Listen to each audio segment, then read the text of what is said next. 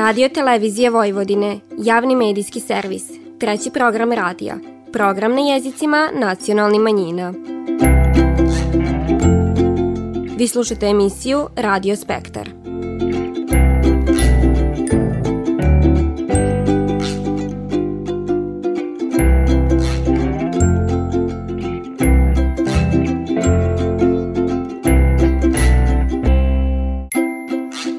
Pozdrav poštivani slušaoci, vi pratite program na bunjevačkom jeziku. Na početku ovo nedeljne emisije vodimo vas na 19. skup jugonostalgičara koji je održan povodom Međunarodnog praznika rada na prostoru četvrte mini Jugoslavije u Subatici, a u okviru kojeg je Bunjevački nacionalni savjet otpočeo kampanju povodom pristojećeg popisa stanovništva. Posle tog poslušajte kako su protekli tradicionalni dani vina u Tavankutu, na koje je pokazano kako vam isto ima perspektivu kad je u pitanju proizvodnja grožđa i vina. U nastavku emisije divanimo o kampanji Vojvođanski ručak koju je pokrenila turistička organizacija Vojvodine s ciljem da objedine bogatstvo vojvođanske gastronomije i prikaže vojvođansku multikulturalnost. A potom donosimo divan s dvi mlade novinarke koje su stasavale u omladinskom listu Bocko, a sad svoje tekstove objavljivaje i u bunjevačkim novinama. Na kraju ovo nedeljne emisije vodimo vas na tradicionalni memorialni susret veterana futbolskog kluba Đurđin koji se održava u čast Lojzije Korponajića. Vi slušate program na bunjevačkom jeziku.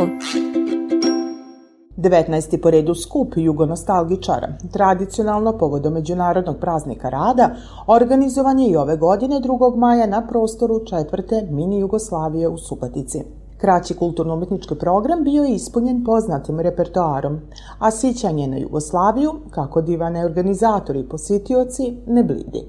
To potvrđiva i Blaško Gabrić, osnivač četvrte mini Jugoslavije. Svi su to amateri, dobrovoljci, volonteri koji su došli ovde da pred našom publikom podsjete sebe i sve nas šta je bilo lepo u Jugoslaviji. Znači imamo 24 nacije, imamo od Bunjevaca, Hrvata, Mađara, Rusina, svih mogućih nacija, Nemaca ovde na ovom prostoru, imamo i svih republika i puno naših pečelvara koji dođu ovde. Prema tome program će biti mešovit, amaterski, znači niko ne je plaćen za ono što radi, svi radimo to e, zato što želimo da sačuvamo e, mišljenje o nama. Odnedavno nov predsjednik četvrte mini Jugoslavije je Goran Gabrić, koji se osvrnio na perspektivu ove organizacije i samog parka koji se nalazi u subatičkom naselju Šandor. S kojim želimo da postignemo da bude jedno stecište antifašizma iz ljudi koji imaju pozitivno razmišljanja i da se okupljaju ovde kako bi delili svoje mišljenja, upoznavali se bolje zajedno radili, e, negovali prave vrednosti i trudili se da sebe i uopšte društvo učine boljim. U cilju očuvanja svojeg nacionalnog identiteta, Nacionalni savjet Bunjevačke nacionalne manjine s početkom programa obilužavanja ovogodišnjeg dana Dužijance započeo i kampanju povodom pristojećeg popisa stanovništva. Više od predsjednice Bunjevačkog nacionalnog savita Suzane Kojundžić Ostojić. Oni stariji je doživljavaju kao vrime kad su svi bili jednaki, kada je ono bilo pravično prema svima. Međutim, koliko god ono bilo pravično prema svima, prema Bunjevcima svakako nije bilo. Dakle, 45. godina je i kraj drugog svitskog rata i počeo tako da bunjevaca više nema. I ono što želim danas da kažem jeste da je naravno legitimno i svako može da se siće vrimena u kojem smo bili, države u kojoj smo bili, ali da pozovem sve bunjevce koji se osjećaju kao jugosloveni da se na budućem popisu izjasne kao bunjevci. Iz cilja da danas ovo društvo u kojem živimo da ostvarimo onu ravnopravnost koja je kad god postojala za sve nacionalne manjine, a mi smo izgubili taj tempo i evo vaćamo ga u 21. viku pa da nas bude što više i da nastavimo ovo što radimo do sada. Tradicionalno, program je započeo himnom Kadgodašnje Jugoslavije, Hej Sloveni, dok je simbolično završen svečanom pismom bunjevaca podvikuje Bunjevačka vila. Kraj jezera, jedna kuća mala, tu je ona dragog čekala, obećao je da će doći i da će joj prste doneti. Obećao je da će doći i da će joj prste doneti.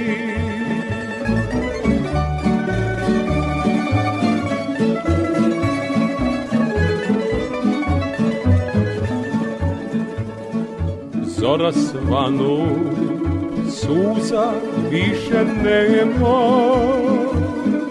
ani drago kog je čekala, kraj jezera uplakana, maramica bela ostala. Kraj jezera uplakana, maramica sam ostala.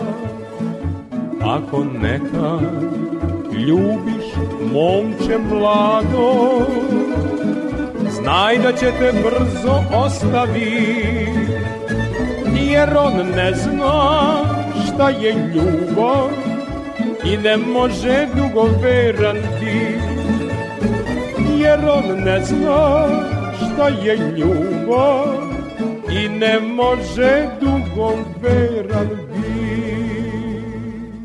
Uoči prvomajske praznika, Udruženje vinogradara iz Tevankuta organizovalo je svoju sad već šestu po redu manifestaciju pod nazivom Dani vina, na kojoj su članovi još jedaret pokazali da njev pisak ima perspektivu i kad je u pitanju proizvodnja grožđa i vina, a sve u cilju afirmacije i mali proizvođača, ali i novi članova. Krenilo se skromno, vremenom je poboljšan kvalitet vina, a danas su blizu ostvarenja svojih ciljeva. O planovima udruženja Divani Ivica Davčik, predsjednik udruženja vinogradara. Hoćemo da Tavanku stavimo na put vina, znači da dobijemo ovaj, kao da ga upišemo kao ovaj put vina hoćemo neki podrum degustacioni da napravimo, znači pošto imamo dovoljno, do, mislim dosta turista koji dolaze ovaj u Tavankut, pa hoćemo znači i to da njim ovaj da jednostavno da, da njim do, prikažemo i naše domaće vino. U divanu s vinarima saznajemo da je lanjski rod bio dobar, tako i vino, a što se sorti tiče, akcenat kako udruženja, tako i članova je na učuvanju autohtoni sorti, prvenstveno lize, iako se tavankutski pisak pokazao pogodnim i za strane sorte. To potvrđiva i Franjo Crnković koji se već 20 godina bavi vinogradarstvom. Dornfelder, nemačka sorta, donešena prije jedno deseta godina lozom i onda sam ja sam je odranjivo i eto danas imam tu negde oko 4-500 litara. E, e, jako dobro vino i dosta je lako i održavati ga, nije podložan velikim bolestima, tako da dosta, dosta dobro. Dobro, a što se tiče Lize, ona je ovde, je li da kažemo, autohtona? Liza je naša, domaća, mada je e, formirana u, u Novom Sadu od profesora Cindrića. Inače je dobra, malo je jača, Uh, ima veći procenat alkohola, tu negde oko 12-12,5 procenata. Uh, nije loša uh, za održavanje, mislim dosta, dosta dobro se održi od bolesti. Jedine ima e, što je mekša i ranije, ranije kreće, pa ovi prolećni mrazavi mogu da ga oštete, to, samo zbog toga. Loza je do sad očuvana, pupoljci su zdravi. Zima nije bila jaka, te su i čokoti lipo krenili, a kako potvrđivaju i sami vinogradari, oni će njeva odraditi, samo da ne bude nevrimene. Tom se nada i nov član udruženja Marinko Stantić koji učlanjivanjem očekiva poboljšanje kvaliteta i krajnjeg proizvoda. Za sad je najbitnije da se nije ovi mali da se nisu lastari smrzli, Znači, bilo je hladno, ali evo, lepo je krenuo vinograd, tako da ovaj, nadamo, se, nadamo se dobrom.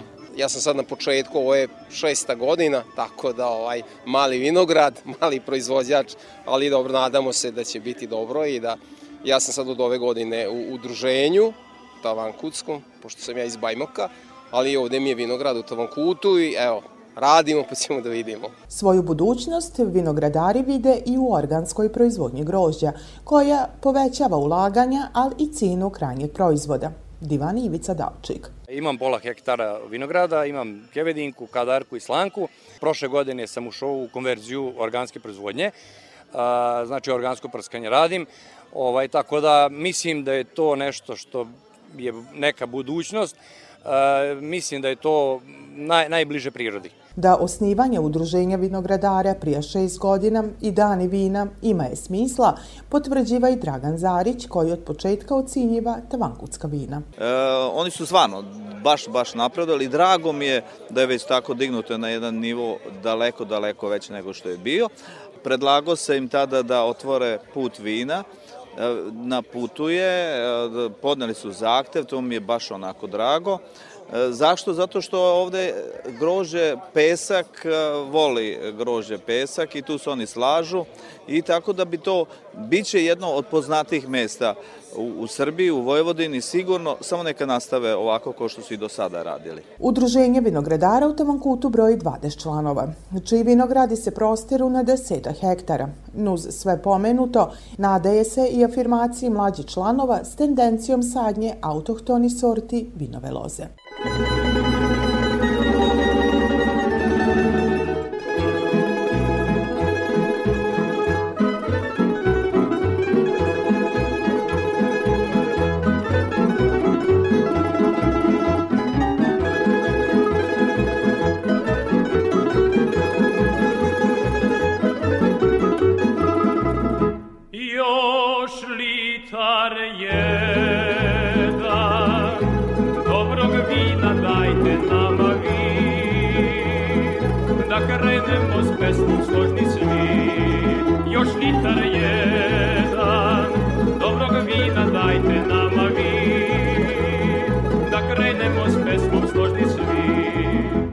Jer kad su nam pune čaše I kada se na nas meše snaše Čaša vina puno srce svima. Još litar jedan Dobrog vina dajte nama vi Da krenemo s pesmom složni svi Još litar jedan Dobrog vina dajte nama vi Da krenemo s pesmom složni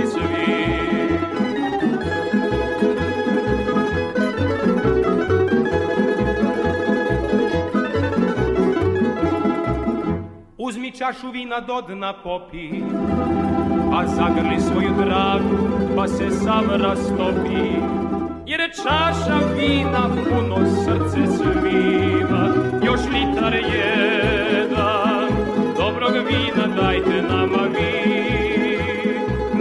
krenemo s pesmom složni svi. Još litar jedan, dobrog vina dajte nama vi, da krenemo s pesmom složni svi.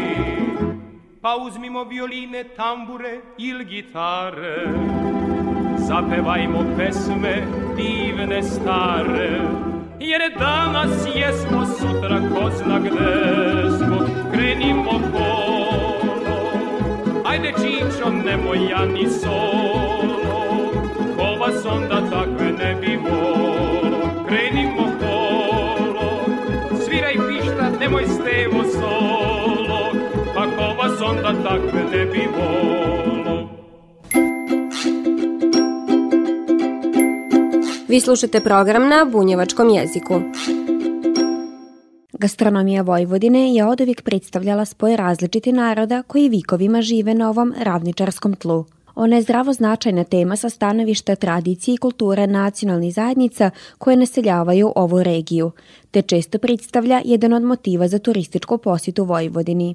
Upravo zbog tog je turistička organizacija Vojvodine pokrenila kampanju Vojvođanski ručak s ciljem da objedini bogatstvo vojvođanske gastronomije, prikaže vojvođansku multikulturalnost i promoviše neodoljive ukuse ravnice. Više o tom divani direktorka turističke organizacije Vojvodine, Nataša Pavlović. I upravo ova kampanja ima a, taj cilj da privuče goste, a, a isto tako prošle godine smo i napravili a, web sajt vojvođanskiručak.com na kome se mogu naći a, svi recepti i sve destinacije koje smo sada obuhvatili, a isto tako a, smo i a, po uzoru na Nextur mrežu a, održivih i konkurentnih regiona koje smo članica a, od 2017 godine e, smo pokušali da prikažemo bogatu vojvođansku e, gastronomiju, ali isto tako i multikulturalnost.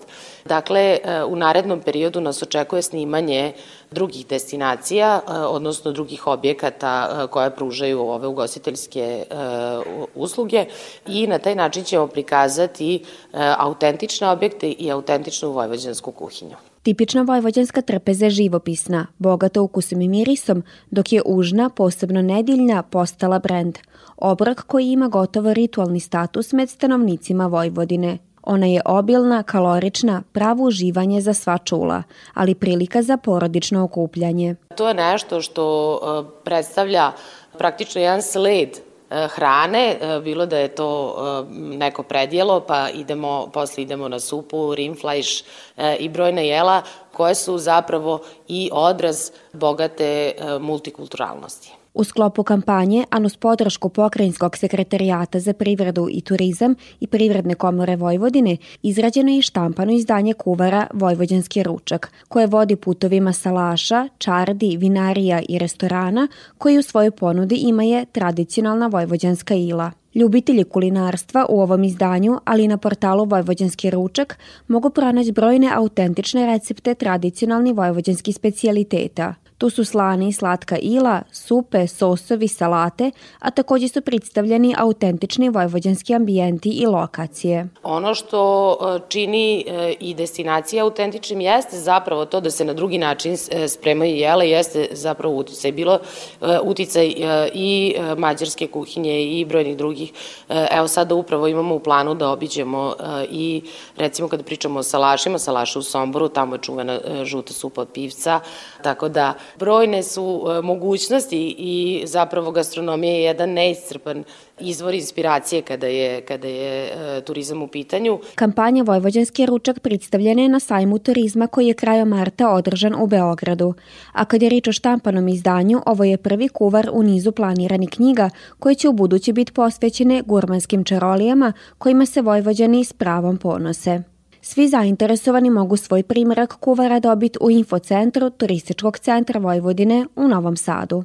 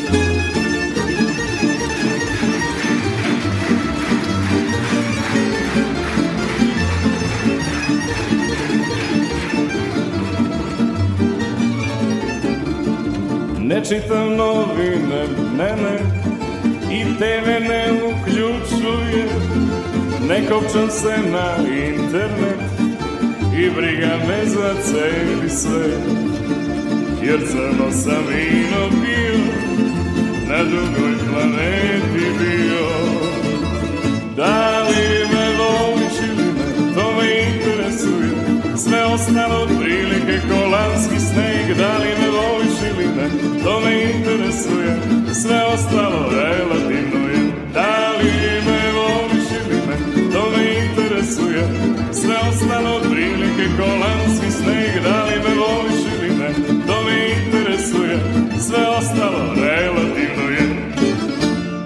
Početkom ove godine izašao je 200. broj bunjevački novina – Tokom 17 godina postojanja ovo informativno političko glasilo, kojeg izdaje novinsko izdavačka ustanova Bunjevački informativni centar, tušta se minjalo, raslo i razvijalo se, a kroz njega je prošlo tušta novinara i saradnika. Pripoznavši da su mladi budućnost zajednice, Bunjevačke novine su odnedavno otvorile svoja vrata i za nove saradnike, koji su svoje umiće i talenat kalili najprije u listu za mlade Bocko. Med njima su Andreja Sabo i Ivona Balažević, koje su se osvrnile na njev dosadašnji novinarski napridak. Pre svega, rekla bih da su moji tekstovi u početku bili mnogo kraći i da sam uglavnom gledala da pišem o nekim kratkim dešavanjima, čisto, čisto ono da, da bude pravi novinarski tekst. E, vremenom sam sve to proširivala i pisala mnogo, e, o mnogo ozbiljnim temama gledala sam prvo da prilagodim i deci, međutim sada, e, sada sam e, slobodnija da pišem mnogo e, i za, i za odrasle i ozbiljnije teme gde može i neka odrasla osoba da, da pronađe nešto interesantno, nešto zanimljivo, da sazna nešto novo. Naravno ima ovaj, mnogih razlika koje pišemo za Bocko, a koje su za bunjevačke novine. Neke od njih jeste što za Bocko možemo da pišemo neku temu koja bi najmlađima bila zanimljiva, dok za bunjevačke novine pišemo neke ozbiljnije tekstove. Kako odrastamo, menja se naš pogled ka svetu i samim tim tako i želim da predstavim ovaj kroz taj tekst koji napišem neke drugačije poglede. Sad već oba dvi studentkinje u Novom Sadu, mlade novinarke će dugo pamtit godine prevedene u Bockovoj redakciji, ali su ponosne na priliku koja njim je pružena u bunjevačkim novinama. Pa naravno da mi mnogo znači što više ljudi pročitate ovaj, neke možda i ozbiljnije tekstove. Jel vidiš tebi i dalje u pisanju? Da, da, definitivno da. Šta te privlači tome? Pa samim tim, e, ne znam, što se stekla ta prijateljstva, e, što upoznajemo druge ljude, družimo se i onda nešto sastavimo neki lep tekst. Mislim da je to sada izuzetno značajno jer ipak e, podmlađujemo bunjevačke novine na neki način približavamo ovaj, ljudima tu neku sliku o bunjevačkim mladim, mladim ljudima koji nešto studiraju, rade različite stvari, gde se oni sve zapravo nalaze u svetu, da nisu sad samo skoncentrisani na jednom mestu tu oko Subotice i to, nego da ih ima na raznim mestima i mislim da je to sad najznačajnije, da se, da se predstavi ta slika široj javnosti. Sa dugom tradicijom izlaženja, bunjevačke novine imaju nemirljiv značaj za informisanje bunjevačke zajednice, a sa pruženjem prilike i davanjem prostora mlađim generacijama, poput Ivone i Andreje, sasvim je sigurno da ovaj misečnik ima i svitlu budućnost. Ljudi samo pitaju ko je meni sakrio Sunce za oblak i moju sreću ko čašu razbio. Ljudi samo pitaju što na ti si boravi? I ko je mogo golube bele da zaboravi? Neko, neko ko je daleko ko se za mene ne moli. Neko, neko ko je daleko ko mene više ne voli Neko, neko ko je daleko ko se za mene ne moli.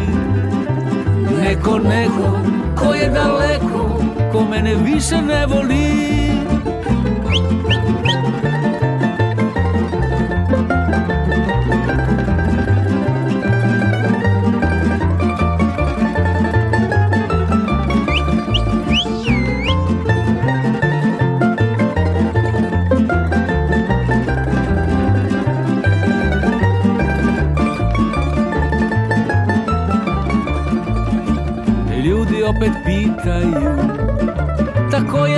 sakrio. Sunce za oblak i moju sreću Ko čašu razbio. Čamac sam kupio I srce darujem. Talasi sudbine neka ga nose Tamo gde stanuje. Neko, neko ko je daleko Ko se za mene ne moli. Neko, neko mene više ne voli. Neko, neko ko je daleko Ko se za mene ne moli. Neko, neko ko je daleko Ko mene više ne voli. Ko mene više ne voli Ko mene više ne voli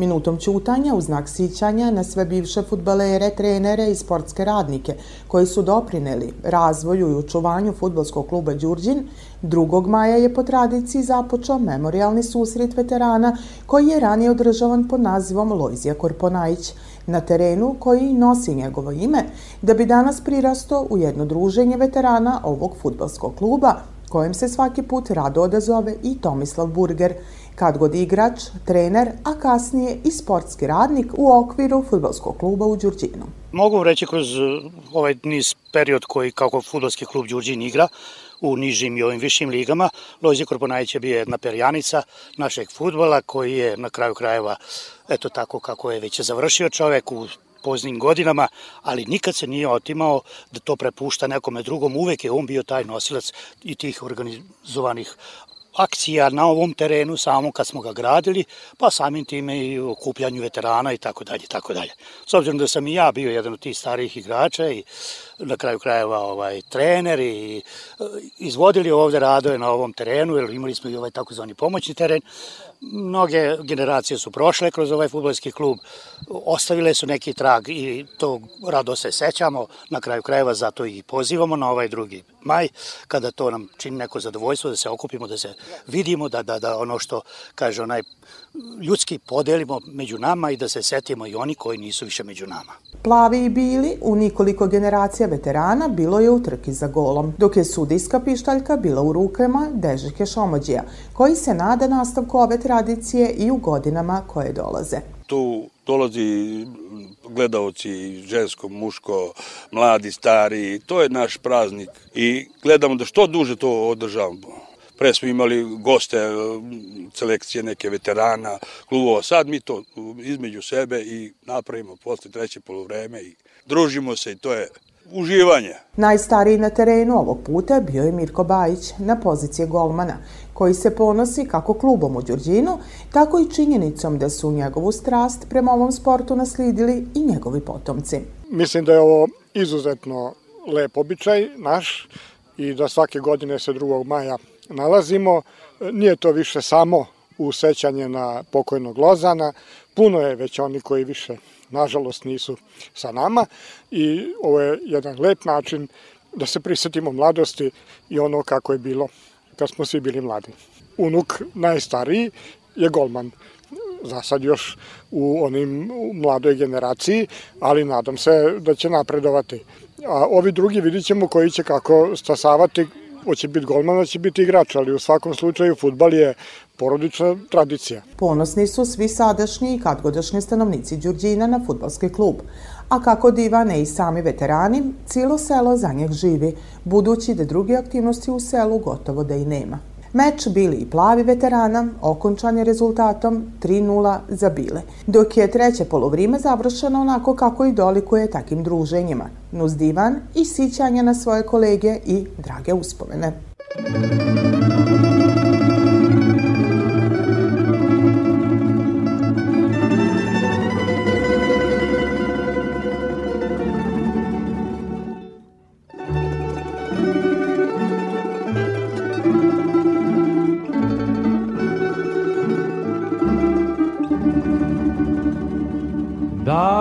je bilo to. U mesecu maju. Davno je bilo to. Kad ruže cvetaju što je bilo bilo je vratiti se neće. Davno je bilo to. U mesecu maju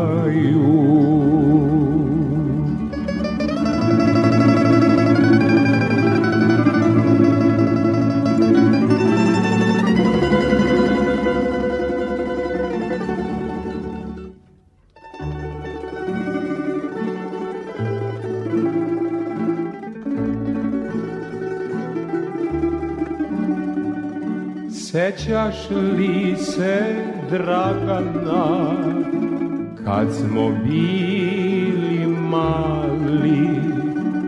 Kada smo se igrali po zelenoj travi? Što je bilo? Bilo je vratiti se neće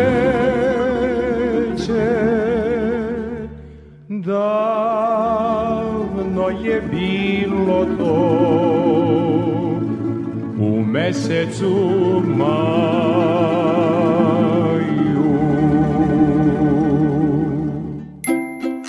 Slušali ste emisiju Radio Spektar. Slušajte nas petkom posli podne od 14 časova i 15 minuta do 14 časova i 45 minuta na radio talasima 100 MHz trećeg programa radija Radio Televizije Vojvodine. Ovo izdanje su za vas pripravile novinarke redakcije emisije Radio Spektar, Vanja Nešković i Nataša Stantić. Kroz emisiju vas je vodila Vanja Nešković.